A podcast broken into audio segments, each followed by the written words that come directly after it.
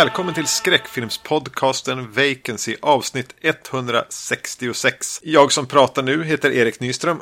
Och jag är Magnus Johansson.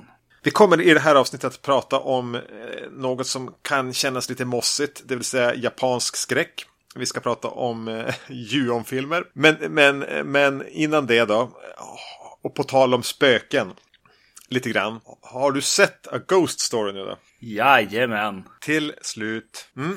yes. Förstod du vad det var jag syftade på när jag sa att du skulle bara se den? Utan att kolla upp vilka som, vem som är med i den. Eh, exakt, jo precis. Jag trodde ju mest, eh, det jag trodde på riktigt var att eh, den skulle spegla en gammal film vi hade gjort. Som aldrig blev klar. En av de många.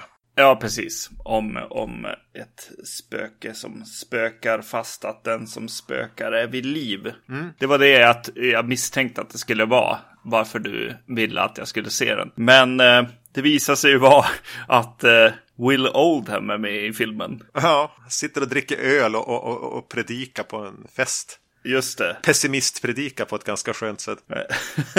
jag såg den med frugan och eh, hon, eh, hon bara, men sluta då. Och han var väl lite det. Den här på festen som är liksom, ja, vi vet poängen redan. Men... Ja, lite uppfylld av sig själv. Ja, verkligen. Jobbiga killen. Som i någonstans kanske har en poäng i det han säger men ändå aldrig slutar prata. Nej, precis. Exakt. Ja, men A Ghost Story har ju varit en liten så indie-hit under 2017. Mm. Eh, och jag lyssnade på någon så här halv recension av den i någon podd och så impulsbeställde jag den. För jag tyckte mm. det lät som sånt här jag gillar liksom sorg och eh, tidens gång och eh, på ett nästan så lite kosmiskt metafysiskt plan.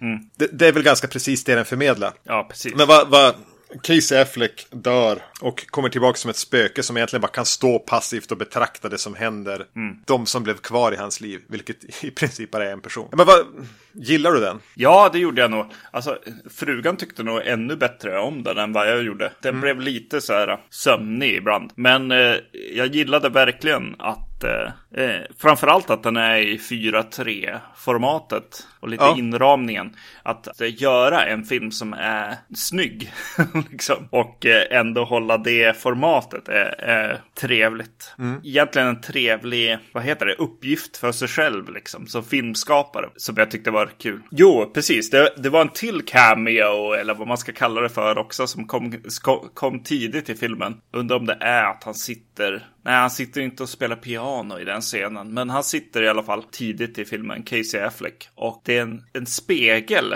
en spegelvägg som är med där. Som är ju den i Amityville Horror. Ja, just ja. Originalfilmen. Med som svart, något svart ritat på nästan.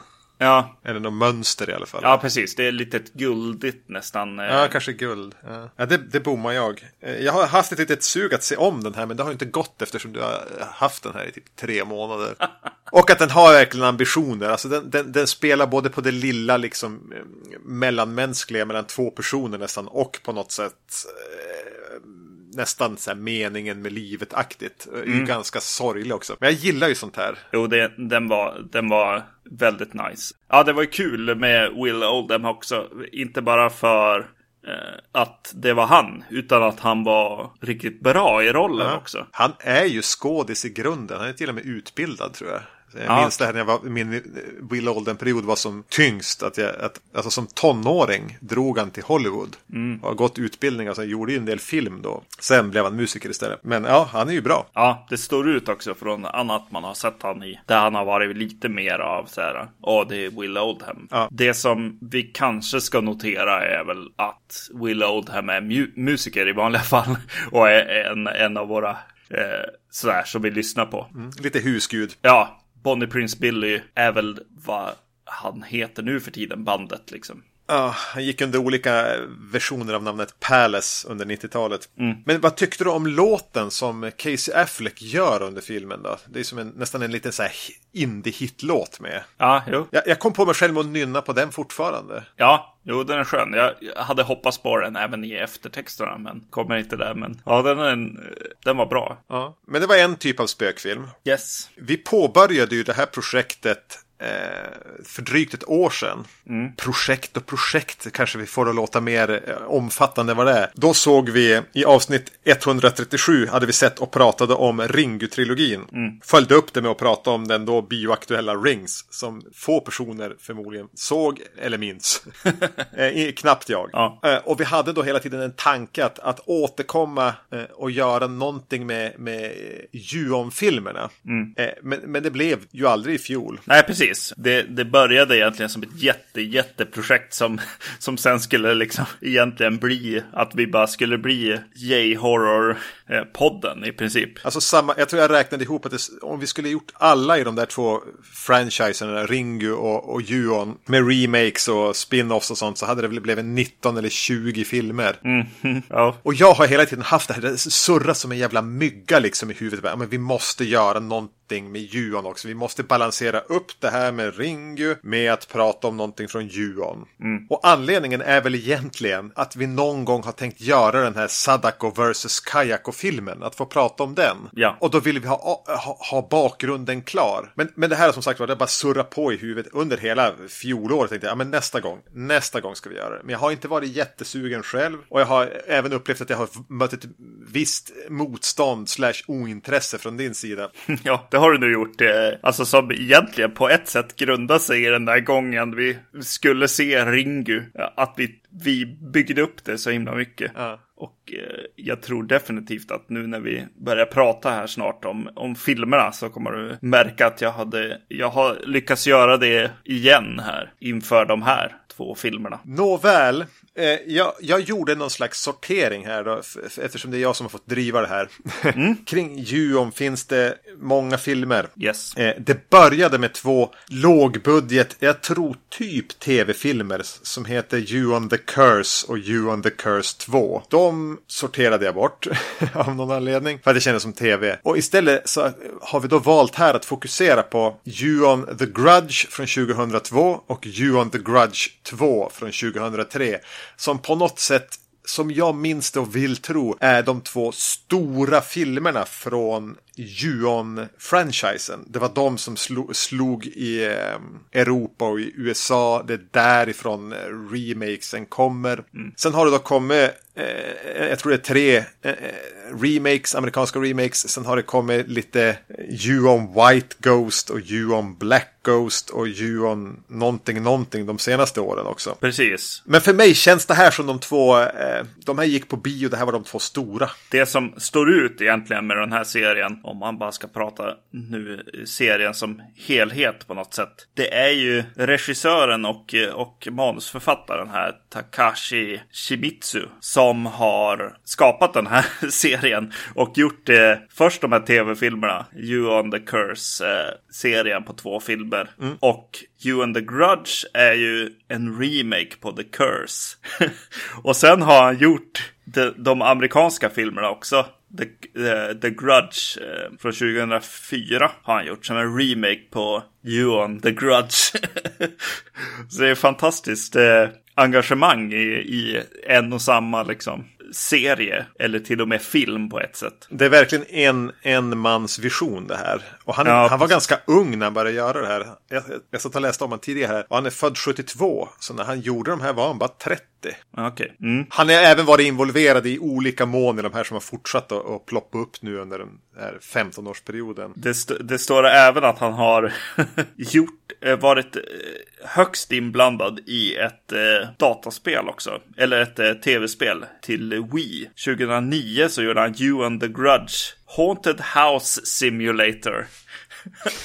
är det här någonting som du har någon koll på? Nej, men eh, suget blev ju väldigt enormt nu när jag, när jag kollade honom på IMDB. Nej, de andra är ju egentligen från 2009 så, så har andra tagit, tagit hand om serien på något sätt och gjort egentligen, ja, det verkar som att de kommer i två filmer liksom. De här mm. filmerna alltid. Den här White Ghost och Black Ghost från 2009. Och så sen så finns det en, två filmer som heter You on the beginning of the end från 2014. Och så You on the final curse från 2015. Och sen är det ju Sadako vs Kayako, mm. Kayako eh, från 2016 som är grejen liksom. Det är, det är häftigt på något sätt. Jag, jag gillar, gillar just det här att en, en och samma person har gjort liksom tre serier på, på något sätt. Eller, eller två filmer, liksom. Par filmer. Om och om igen. Det är lite häftigt. Tydligen så är det ju inte riktigt så att det här The Curse, alltså att de här, The Grudge, de vi ska prata om nu, är regelrätta remakes på The Curse, alltså de här tv-filmerna som kom innan. Mm. Utan att ja, men, element av dem är med, men det, det är lite så här bygga vidare på historien också. Mm. Som jag har förstått det. Eh, utan att ha sett dem, utan det här är Wikipedia-kunskap. Yeah. Eh, men, men han har fått, verkligen fått spinna på sitt garn här. Minns du att vi har sett You on the Grudge tidigare, du och jag? Ja, Jo. Eh, alltså det ska jag vara här, 2004 då kanske. Just det. 4. Ja. det de här filmerna kretsar väl i, i grund och botten kanske runt ett hus. Där, där det har skett en tragisk händelse den här tragiska händelsen har lett till att den här förbannelsen har skapats. För att eh, personer som har dött där är eh, oroliga. De är, ordet grudge är som svårt att översätta på ett bra sätt till svenska. Mm. Men, men, men de, eh, de är in, inte nöjda. Eller det finns en ilska, någonting. Som har gjort att går man in i det här huset så blir man märkt då kommer du att råka illa ut av det här hämndlystna spöket. Mm. Som i det här fallet är fler än ett spöke. Ja. Och vi presenteras då för eh, en historia vad som händer om de som på olika sätt kommer i kontakt med det här huset. Mm. Och det man ska säga om Juon är ju att den jobbar på ett lite eget sätt dramaturgiskt. Den är berättad i tydliga kapitel som utgår från en person. Och de här kapitlen är inte nödvändigtvis i eh, kronologisk ordning. Utan som tittare får man lägga ett litet pussel. Mm. Eh, men när eftertexterna rullar så har de ändå berättat en något sån här sammanhängande historia. Med, så, bygger vidare på den föregående filmen också i någon mån. Mm. Det vi får i början är, eh, det är väl nästan så här före förtexterna grej. Det känns väldigt amerikansk. Vi får så här prior evil. Där vi presenteras för vad som har hänt i huset. Ja. Och som jag har förstått så upptar det som hände i huset en större del av de första filmen. Ah, Okej, okay, just det. Mm. Ja, jag gillar den här öppningen. Jag, jag gillar att den är så här grynigt, så här, lite indie, horror, arthouse, skräck på något sätt. Med katten och liket och den här galningen och pojken. Det är något väldigt mysigt med att köra på det här liksom som är det flashbacks kanske i, i någon slags grynigt, lite dålig framerate film på mm, något sätt. Mm. Eh, det är som att det, att det kommer in någon i huset och filmar en liksom. Mm. Det, det tycker jag är nice. Ja. Sätt att börja den här grejen på. Och det blir en ganska tydlig in, alltså, som en kil rätt in i, i berättelsen. Sen, sen är den ju lite klassisk på ett sätt liksom. Alltså man får, man får ju lite slasher-vibbar liksom hur den är. Ja, du sa prior evil liksom. Mm. Men även när hon, när de börjar eh, dyka upp här och hon börjar närma sig det här huset tidigt. Mm. Eh, och liksom lite stannar till och ryser till liksom. Vä väldigt eh, klassiskt, nästan amerikanskt. Ja, sen är ju den här filmen liksom nästan 40 minuter av skräcksekvenser på varandra på något sätt. Eh, innan storyn eh, börjar. När de mm. börjar titta, titta tillbaks på vad som har hänt och försöka konstruera något slags liksom vad vill spökena grejen liksom som, som dyker upp i, i Ringu ganska snabbt. Mm. Medan här så, så är det eh, jävligt obehagligt i 40 minuter och jag, jag blev faktiskt redigt påverkad av det här. Vad intressant. Ja. för, för som du säger, det är 40 minuter liksom eh, skräcksketcher. Ja. Som egentligen känns nästan frikopplade från varandra. Huset är detsamma, spökena är de samma, men en karaktär, nästa karaktär. Mm. Va, vad, som, vad som drabbar den karaktären. Mm. På vilket sätt blev du påverkad? Men det, det funkade med den här gamla tanten som är i huset som den här uh, unga kvinnan kommer och ska hjälpa för dagen liksom. Och ja. uh, att pojken uh, dyker upp och så är det någon, någon, någonting som hänger över den här tanten vid något tillfälle. Som är så konstigt gjort Alltså det är någon slags lågbudgeteffekt som dyker upp som gör mig illa till mods. Och framförallt så är det ju det här ljudet, alltså som det här äh, spöket gör ändå, som tillsammans liksom skapar en, ett obehag. Ja, det är ju ett fantastiskt ljuddesignad grej. Eh, till saken hör att jag, jag, jag satt med hörlurar på mig och såg den här filmen. Vilket jag rekommenderar om du ska bli eh, rädd för den helt enkelt. Det är otroligt bra ljuddesign i hela filmen egentligen. Och, det, och många av skräckelementen handlar om just det. Vad var det för ljud jag hörde? Oj, vad konstigt det här känns fel på något sätt. Jag, jag, tror att det här, det var någonting som inte riktigt trädde fram för mig. För jag fick hela tiden, ja men kanske under den här första sekvensen med den här gamla tanten, den här kvinnan som kommer in för att hjälpa den gamla kvinnan. Att bara någonting var off hela tiden. Ja. Alltså kanske val av klipp, kanske val av vinklar eller timingen i sekvenserna. Och det var inte off på ett, på ett bra sätt där jag känner mig lite otrygg eller rädd. Utan jag blev mer bara förvirrad.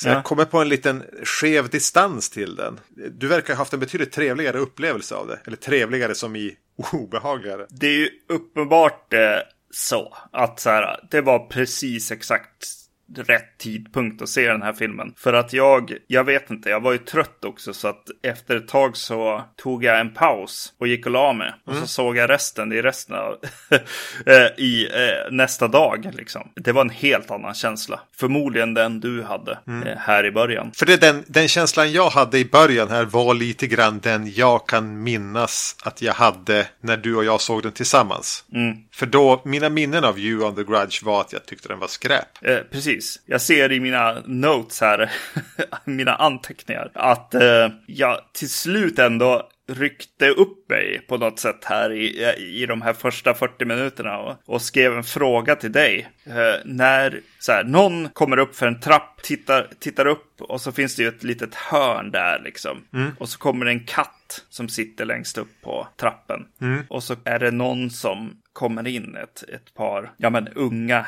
eh, barnhänder liksom och lyfter bort den här katten. Ja, jo, jag vet vad du menar. Hur kändes det?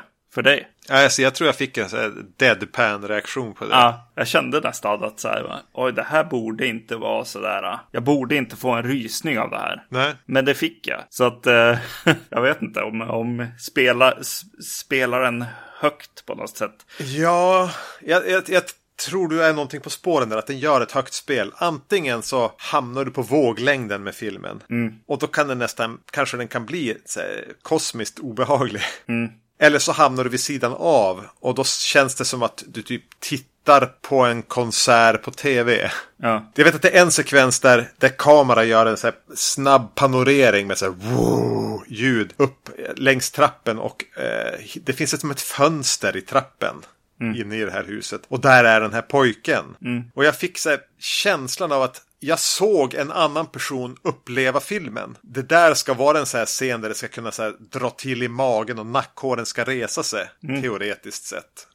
Men jag är inte där. Nej, nej. Jag har full förståelse för det. Jag, det börjar, börjar när, vad heter det, när filmen lugnar ner sig. Mm. Så börjar jag till slut så här, vänta, vad är det här för någonting egentligen? Framförallt så känns det som att budgeten är långt under Ringus. Eh, alltså att det känns som ett kompisgäng som har gjort filmen i slutändan. Ja, den känns väldigt låg budget. Jag tänkte så här, mm. tanken på att, att det här ändå ska vara biopengarna. Eh, hur, hur ser de då ut, de här två första Juon-filmerna? Hur känns de? Ja, det, det, känns definitivt som det kommer att vara bara att ja, den är filmad på, på video egentligen. Och det är uppenbart att den, den har en otrolig amatörkänsla egentligen. Och om det inte vore för det lilla liksom kulturkrocken som den presenterar på något sätt. Så börjar jag börjar tänka på svensk liksom in, indie-skräck. Att så här, okej, okay, om det här var svenskt, vad skulle jag känna då? Ja. Tänka då? Det, ja, jag vet inte. Den tappade en hel del, eh, särskilt efter, efter en god natts sömn. Ja, men humörfilm, vi, vi får enas om det. Ja, alltså, ja precis. Vad heter den? Vittra, som vi såg någon gång. Ja, ja, jag tror vi har pratat om den på podden, ja. Ja, så bara shit, det här känns kändes så här tryckande obehagligt genom hela. Alltså, eller så här action. Det bara hände mer och mer och mer mm, mm. grejer liksom. Så man fick aldrig riktigt andas ut. Det var, är liksom ett sätt att eh, göra lite, lite mer lågbudgetfilm egentligen som blir intressant. Och det är det som har gjorts här känns det som. Man ska nog ha sett den här på bio då. För vi såg Vittra på bio. Mm, just det. Jo, lite så. Det jag tänkte på när jag såg den nu var att, att om det nu är så att de har fått pengar till att göra den här filmen jämfört med tv-produktionen så tänker jag att men de kanske har lagt det på skådisarna. Mm. För jag tycker att alla skådisar är bra. Det är framförallt den som heter Hitomi. Det är hon som eh, hamnar inne på en sån offentlig toalett. Ja. Mm. Eh, och även uppe i sin lägenhet och, och är rädd under ett täcke. Mm. Hon är skitbra på att vara rädd. Ja. Hon har nästan en sån smittande rädsla i ögonen. Eh, och, och egentligen är alla bra. Ja. Just kring Hitomi, just den där offentliga toalettsekvensen är väl den som jag blir mest rädd för. Ja, ja, precis. Jo. Den är bra. Och även när hon är senare är under täcket så är, tycker jag också att så här, hur hon bara så här, flackar med blicken och allting där. Och bara, egentligen hur täcket ser ut är bra. Men den bommar payoffen. Ja, just det. Payoffen blir lite åt parodihållet kanske. ja, och där känns det också väldigt, väldigt, ja men amatörfilm på något sätt. Rent Ja. film, filmskapandet liksom som händer eh, runt henne. Lite för mycket stora hel, helbilder med ingen setdesign egentligen och så. Ja, ja, lite tråkigt. Och den, den eskalerar ju till någon slags zombierulle och sådär också. Det känns väldigt så här, ja, amerikansk slasher-filmsinspirerad på något sätt. Med någon slags så här, ja, vi ska, vi ska ta vårat lands liksom, sätt att spöka på eller, eller, ja men vittra, vadå?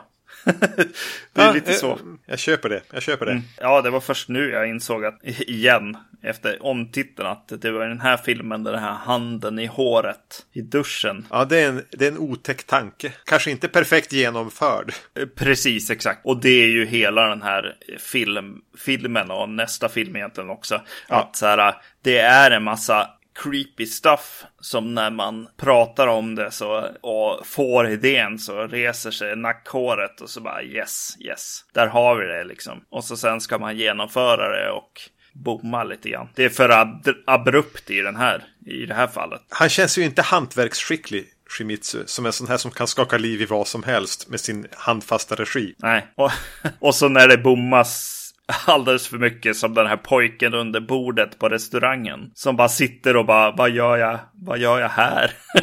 Ja. Varför sitter jag här under? Ja, men då blir det ju alltså den tunn linje till Saturday Night Live-parodin på den här. ja, ja, det är definitivt så. Och sen när man minst anar det så gör den ett tidshopp på så här x antal år. Och det blandas in tonårsdöttrar och tidigare poliser. Alltså, Oj, oj, oj. Håll i hatten. Det, eh, man får inte riktigt slappna av rent berättarmässigt här heller. Nej, nej. Och någonstans är just, alltså den gör det ju svårt för sig Juon. Den har ju verkligen ändå inte gått in för att göra en billig cash in på bara att göra eh, en, en eh, spökskräckis i någon mån en Ringu rip-off. Utan den har skruvat upp svårighetsgrad genom att vräka på med karaktärer, hacka upp eh, kronologin, hoppa i tiden och alltså det är väldigt ambitiöst. Men ska du vara så ambitiös så måste du ju vara lite mer hantverksskicklig va? Eller så måste du bara brute det. Och det kändes som att det kan funka ibland. Kändes det för mig. som om man, bara, om man bara skjuter nog ofta på något sätt så träffar man någonting liksom. Ja, Men, I alla fall eh, ibland. Ja, precis. Men eh, nej, det, den, den faller sönder egentligen. Förmodligen från ruta ett. Men den, den lyckades liksom för mig i början här. Kanske för förväntningarna liksom. Jag vet att jag, jag blir lite extra nervös kring spök. Spöken och eh, framförallt japanska sådana. Så jag hade nog någonting med mig in liksom som, som hjälpte filmen. Ett litet tema eller någonting som jag kände att kände att jag såg i filmen dock. Eh, som jag gillade på något sätt eftersom att jag, har, jag flyttade från Skellefteå och kom tillbaka och först då, efter många år egentligen, så höjde jag blicken när jag gick runt på stan och såg att så här, det var något hus som hade, som hade massa, eh, var gjort av blåa plattor och grejer uppe. Jag vet vilket hus du menar. Ja, precis. På stan och så bara, det där har jag aldrig någonsin sett, tänkte jag då i alla fall. Jag hade kanske sett det, men jag hade glömt bort det om inte annat. Och det är någonting som den här filmen använder. Det finns någonting där uppe där man inte har blicken. Liksom. Om man bara höjer blicken lite så är det någonting där. Som du kanske inte vill se. Nej, precis. Som man kanske inte vill se. Eh, det, det tyckte jag var en bra liksom, tema för skräckelementen egentligen i den här filmen. Att här, det är där du oftast inte tittar. Där är det där läskiga. Mm. Vilket ju blir lite så här, ja men någonting som kan ligga med en liksom. Att när man har sett någon, någon varulvsfilm i någon, i någon skog eller någonting och så cyklar man förbi ett skogsparti när man är är lite för ung för att se en skräckis liksom. Det är något, något bra med att använda de här platserna som är lite främmande för en. Mm även i sitt egna hem i det här fallet. Vilket jag tyckte var en bra, en god idé. Och jag, jag tycker allmänt att han har ganska goda idéer kring skräckelementen på något sätt. Alltså just när man kommer på dem och skriver dem så finns det stoff där att använda. Men att det i utförandet inte riktigt Nej, precis. Eh, Nej.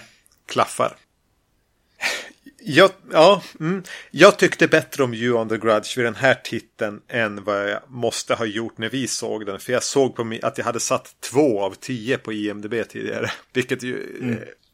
är lite väl lågt. Och jag kan ändå uppskatta hur extremt svårt han gör för sig med det här icke-kronologiska berättandet och hoppa i tiden och, och allt det där. För det blir så svårt med skräckfilmen som bygger mycket på att du ska kunna kliva i en persons skor. Du ska eh, care for them, you mm. scare for them grejen. Och så får du träffa en person i några minuter, ska genomgå någonting och sen ska du vidare till nästa person och du får aldrig träffa den här Nej. personen igen. Typ. Alltså just det här mm. upphackade vignettberättandet gör det så jävla knepigt. Och att jag tycker den är off, alltså att den bommar hela tiden. Det är verkligen skrivet några bra eh, situationer egentligen. Och eh, han glömmer väl kanske bort då att vet du, eh, allt det här med att man ska känna för, för de här karaktärerna och sånt. Utan tar för givet kanske att vi bara, ja men nu är jag den här personen. Nu ska jag uppleva den här skräcksekvensen mm. liksom. Och ibland funkar det ju inte. Sen tycker jag att spökena är ganska dåliga idéer. Alltså vi, först får vi en eh, Sadako rip-off. Ja, precis. Som, som det känns i alla fall. Det här finns kanske kulturella förklaringar som jag inte kan pejla in på eftersom jag inte är japan. Nej. Och eh, kattpojken här mm. är ju eh, så nära parodin hela tiden och det slår över alldeles för ofta. Ja. Sällan är ju han läskig. Och så finns det en tredje manlig karaktär som, vi, som bara blinkar förbi. Zombien. Ja. ja, precis. För att, för att verkligen prata om det här Sadako uh, rip-offen så kan jag tycka att den här gången nerför trappen träffar mer än vad den, vad den missar på något sätt. Ja. Även om det finns några sekvenser där hon slår in i huvudet i, i vad heter det, i räckena och sådär som känns lite så här, nej, nu blev det lite roligt liksom. Ja, det är lite synd. Ja, det är som en, en mix mellan, mellan när eh, Sadako kommer upp ur brunnen och den här eh, Spiderwalken i Exorcisten. Ja, precis. Jo. Tänk om man kombinerar de två scenerna så förstår ni ungefär. Mm, jag tror att jag gillade att underkroppen bara släpades liksom på det där sättet. Mm. Och, så, och så var det lite skönt med lite blod i den på något sätt. Vilket i och för sig gör den ännu mer till en amerikansk flört på något sätt som det känns som. Ja. Att den är. Ska vi komma till Juon The Grudge 2 som är från 2003 då, året efter. Ja, det börjar väl vara dags för det. Yes. Hade du sett den tidigare? Eh, nej, det tror jag inte. Eh, eh, för det hade jag. Ja. Mina minnen av att ha sett den tidigare, det var förmodligen någonting jag laddade ner och såg. Bara eh, när jag var inne hos kompletteringsil att se. Mm. Och att jag minns att ja, men det här tyckte jag bättre om. Ja. Det, var vad jag, det är vad jag hade med mig in i det här. Just det, för det är mer av en historia på något sätt också här. Eh, kan jag, jag bara eh, chansar och skjuter liksom från höften här lite grann. Eh, att, att eh, vi får faktiskt en karaktär som vi får följa här eh, genom en skådespelerska som och hennes eh, pojkvän. De är gravida, eller hon är ju gravid då förstås. Och, och eh, de är med om en bilolycka. Hon får ett missfall fast kanske inte ändå. Och och eh, sen så är hon med i en skräckfilmsinspelning som tar henne till det här huset. Precis. Helt enkelt. Och eh, det, det spökar hela vägen genom filmen. Det var väl en ganska bra summering av, av den här. Yes. D- Den har en, en karaktär som det är lite enklare att, att hänga upp allting på. Yes. Lite enklare. Mm. Sen upplever jag även att budgeten känns högre här. Det här känns större redan från den här bilåkarsekvensen i början. Mm. Som, som känns som en lite så här 90-tals eh, slasher på något sätt. Eh, åka på vägen, eh, de kör på någonting och eh, en katt i det här fallet. Och det är någonting som känns väldigt, väldigt mycket som, som en, en start på en av de här 90-tals slasher-filmerna på något sätt. Men alltså,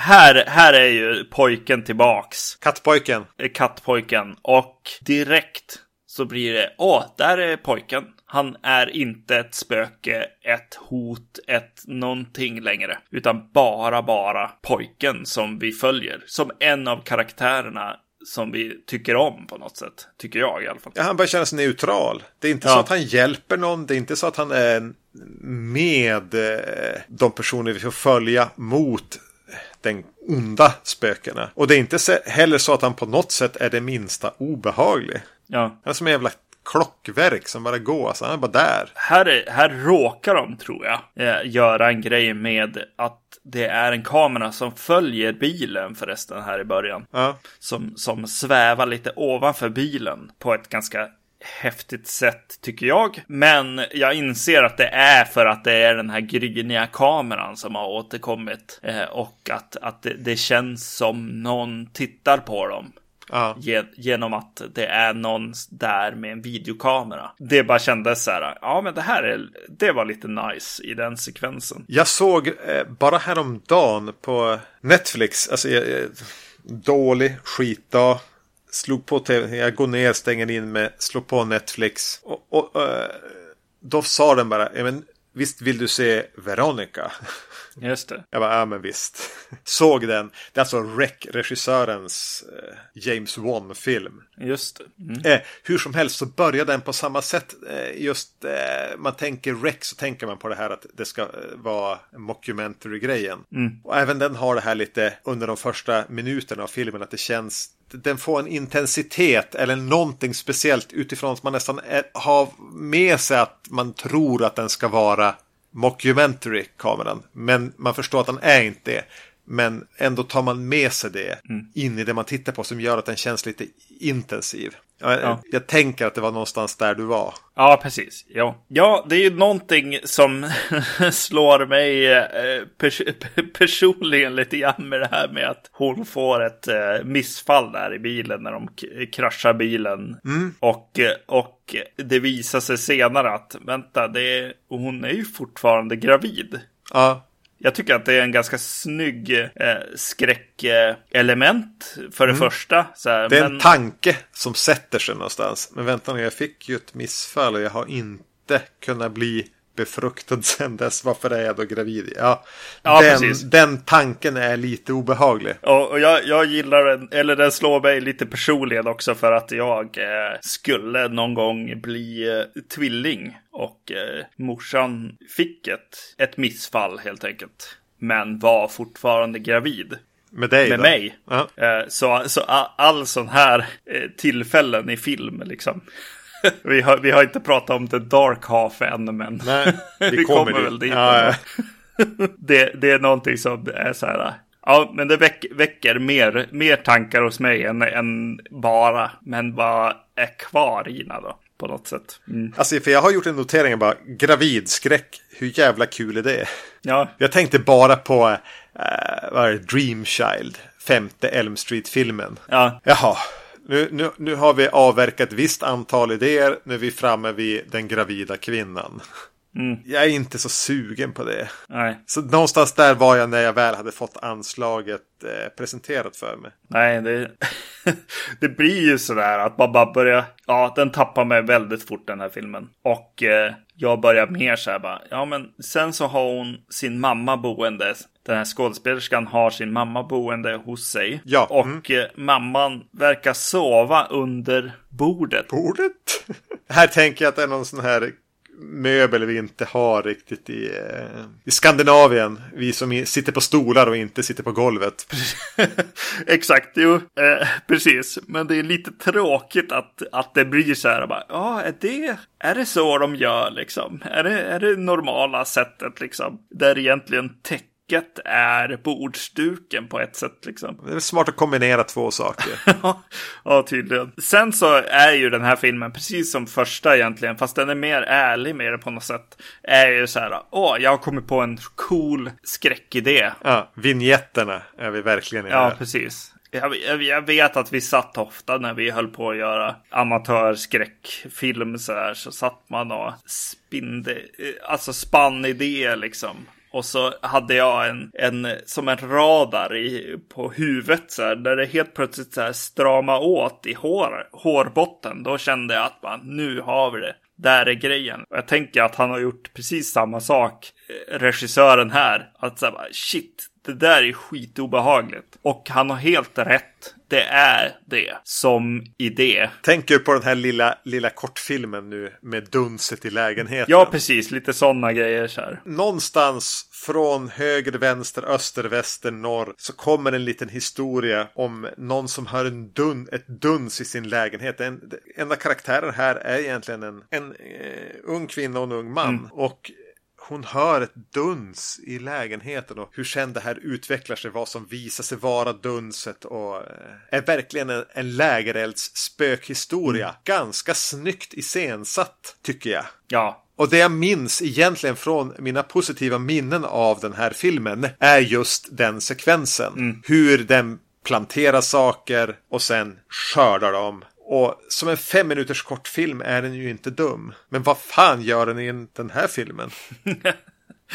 Ja, det är sant. Eh, precis, för den kommer tillbaks lite då och då så här. Så att de använder, utnyttjar den som någon slags eh, sidospår här. Ja. Som, ja, Ja, men det blir väl kanske så att den, den får vara det som höjer filmen lite grann ändå. Men ja, ja för är mig är den det. Ja, absolut. Och det är det som, som skulle kunna liksom vara en riktigt bra kortfilm. Men det är fortfarande lite låg i budgetkänsla på det. Alltså det känns fortfarande lite som att det är ännu bättre när man kommer på det och det re håret reser sig liksom i hårbotten mot för vad den är i filmen. Lite bättre i teorin då alltså? Ja, precis. Eller på papper. Eller på...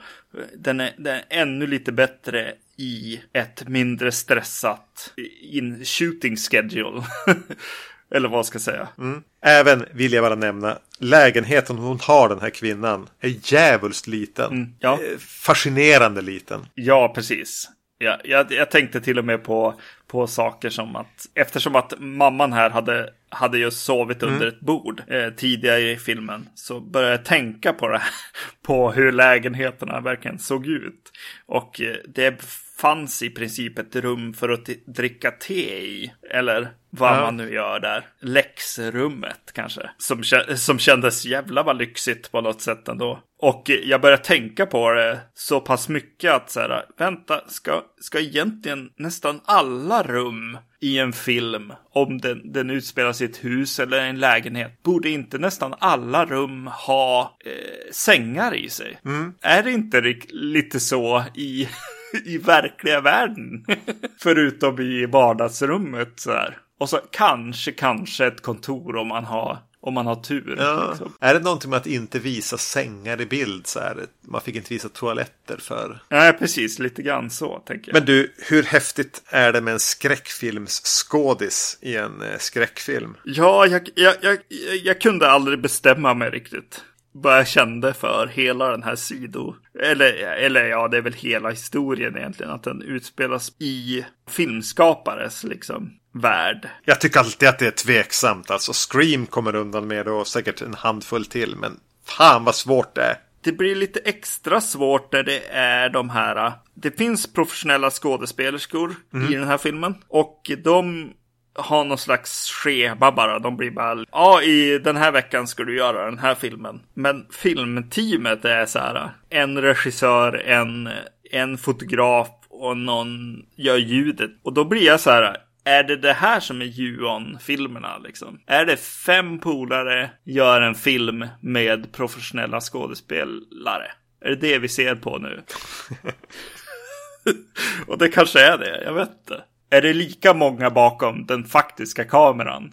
Ja, nej, det är, det är något som, som gör mig lite nyfiken på hur de här är gjorda liksom. IMDB tyckte eh, chansade i princip på att Juon-filmerna hade högre budget än Ring, Ringu-filmerna. Och det, så kan det ju inte vara bara. Det måste bara vara fel informerat. Och hur, en till fråga till dig. Hur läskigt är det med en krypande peruk? Vad sa du om, eh, om hur nära parodi man, uh. man får gå? ja, eh, och efter den sekvensen med, med den här krypande peruken.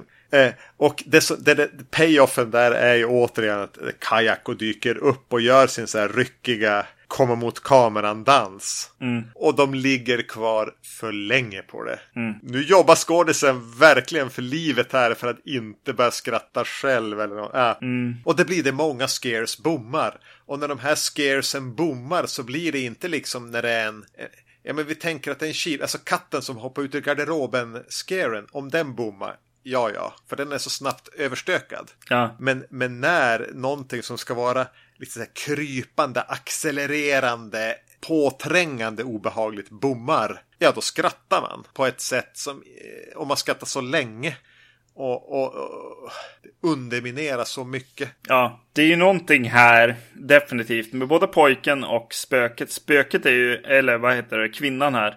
Hon är ju betydligt mer, alltså stilistiskt snygg i princip.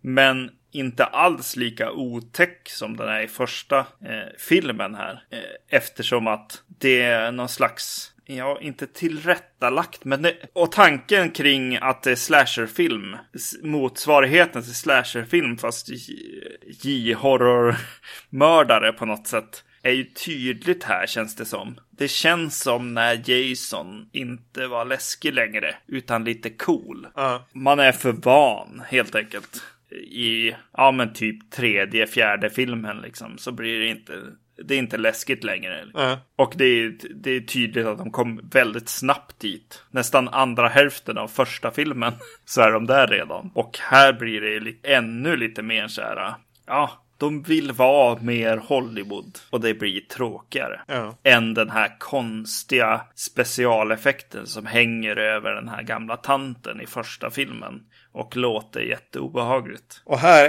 jag var ju förberedd och visste att jag skulle få lägga ett pussel. Men jag hade fan kämpigt med den här uppbrutna kronologin här. Eller jag ska vara ärlig och säga, jag hängde inte riktigt med. Men det var till viss mån säkert för att jag hade stämplat ut lite grann.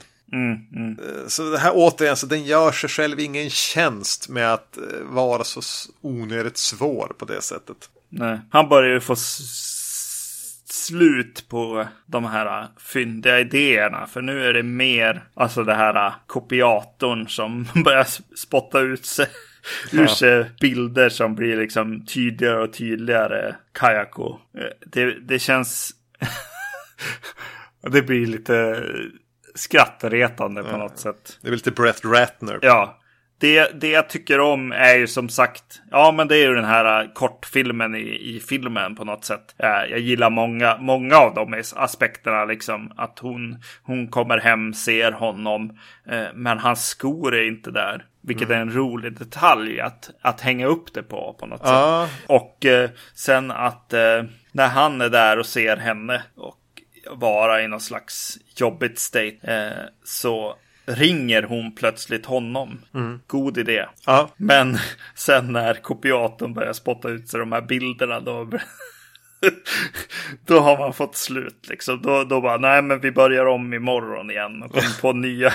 nu, nu bryter vi för idag. Precis, lite grann.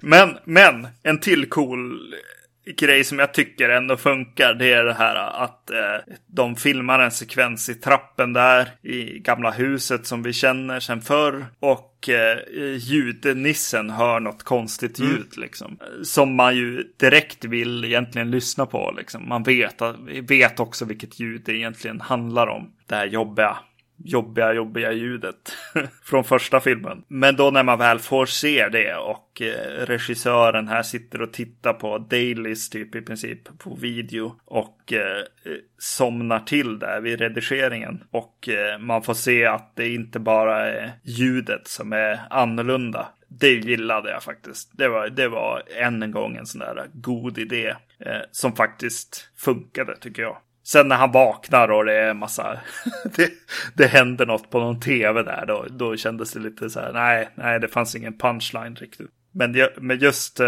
vad, vad, man får se i trappen där är, är häftigt. Ja, jo. Mm. Men återigen, eh, hur den eh, hanteras med uppbruten kronologi och vignettberättandet gör den svårt för sig. Och här börjar den även mutera reglerna för universumet där filmen utspelas. Och det gör den det som ännu mer svårt för sig. Jag förstår att en del kanske är en del av grejen, men fan, du gör det svårt för det här Shimizu. Mm. Det är svårt att hålla ihop. Mm. Ja, nej, jag tror att det man måste göra för att njuta av Juon-serien är framförallt att se dem som någon slags slasherfilm. Man måste vara personen som tycker att eh, fredagen 13 5 är läskig på något sätt. Eller bara njuta av, av roliga idéer på något sätt. Och, och se den också som, som, ja, nej, ja fan det är ju jobbigt. Det är ju den här, ja, bra för att vara svensk grejen egentligen. alltså, den är, den är bra för att vara en amatörskräckis. Eh, men jag undrar om det är det den är egentligen. Är den ens en amatörskräckis? Ska jag, ska jag, ska jag måste säga de grejerna? Mm. Och känna de grejerna? Jag, jag tycker ju att den träffar lite, lite. Den kan, kan träffa riktigt bra. Särskilt om man inte är riktigt. Jag vet inte. Man, så här, man kanske inte ska, ska ha lyssnat på våran podcast och se den. Om, jag, om vi skulle rekommendera den så bara, nej. nej. Och tiden har ju sprungit ifrån det här också. Jo, jo så är det. Jag kan väl på ett teoretiskt plan här uppskatta att eh, Shimizu gör det så svårt för sig med hur den väljer att presentera den här ganska banala historien. Mm. Mycket karaktärer och konstig kronologi. Men han kan ju inte hantera det, det, den svårighetsgrad han har satt upp. Nej, man tänker på för, för tråkig film. Alltså så här, okej, okay, om du gillar Toby Hoopers uh, remake på The Toolbox Murders, mm. då gillar du Ju-On. The Grudge. kommer vi säkert att skaffa oss ovänner. Men vem vet, kanske, kanske finns det en bästa Juon-filmen av eh, bland någon av dem vi bommade här. Jag har sett remakesen och de är ju remakes. Mm. Eh, men kanske är de två föregångarna bättre. Kanske är någon av de här 25 filmerna som har kommit efter bättre. Vi, vi kan ju bara ha fått fatt i fel Juon-filmer här. Vilket någon eh, vänlig lyssnare säkert kan tala om för oss. Yes. Men nu har vi lagt upp lite fler kort här inför att kunna prata om Sadako vs Kayako. När nu den väl får någon form av release eh, utanför Asien. Mm. Och hur vi nu då ska lägga upp det. Eh, kanske tillsammans med någon av remakesen. Ja. Eh, men det, det, kommer inte att vara nästa avsnitt. För vad hade vi tänkt ge oss in på för person härnäst? Precis, nu blir vi eh, i, eh, vadå, tre avsnitt så kommer vi bli Jean Rollin-podden. Ja. Och se en massa Jean Rollin filmer. Vi tänker oss tre avsnitt med tre filmer i varje. Och vi kommer att börja från början i någon mån. Mm. Genom att i nästa avsnitt se och prata om The Rape of the Vampire, The Nude Vampire och The Shiver of the Vampires. Yes. Vampyrfilmer. Ja, det blir ju det. När det är Jean Rollin. Ja, det var ett tag sedan jag sett eh, någon av de här filmerna, så det ska bli skoj. Mm. Podcastetvacancy.se.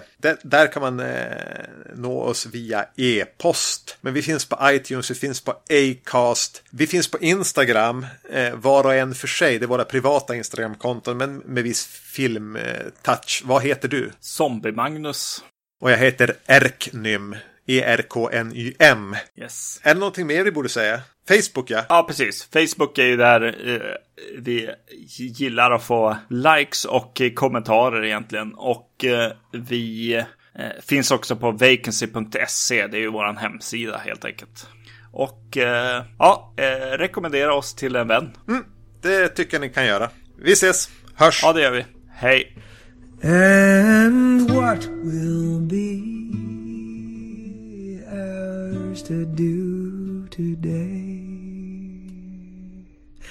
is to name everything we see after what we are.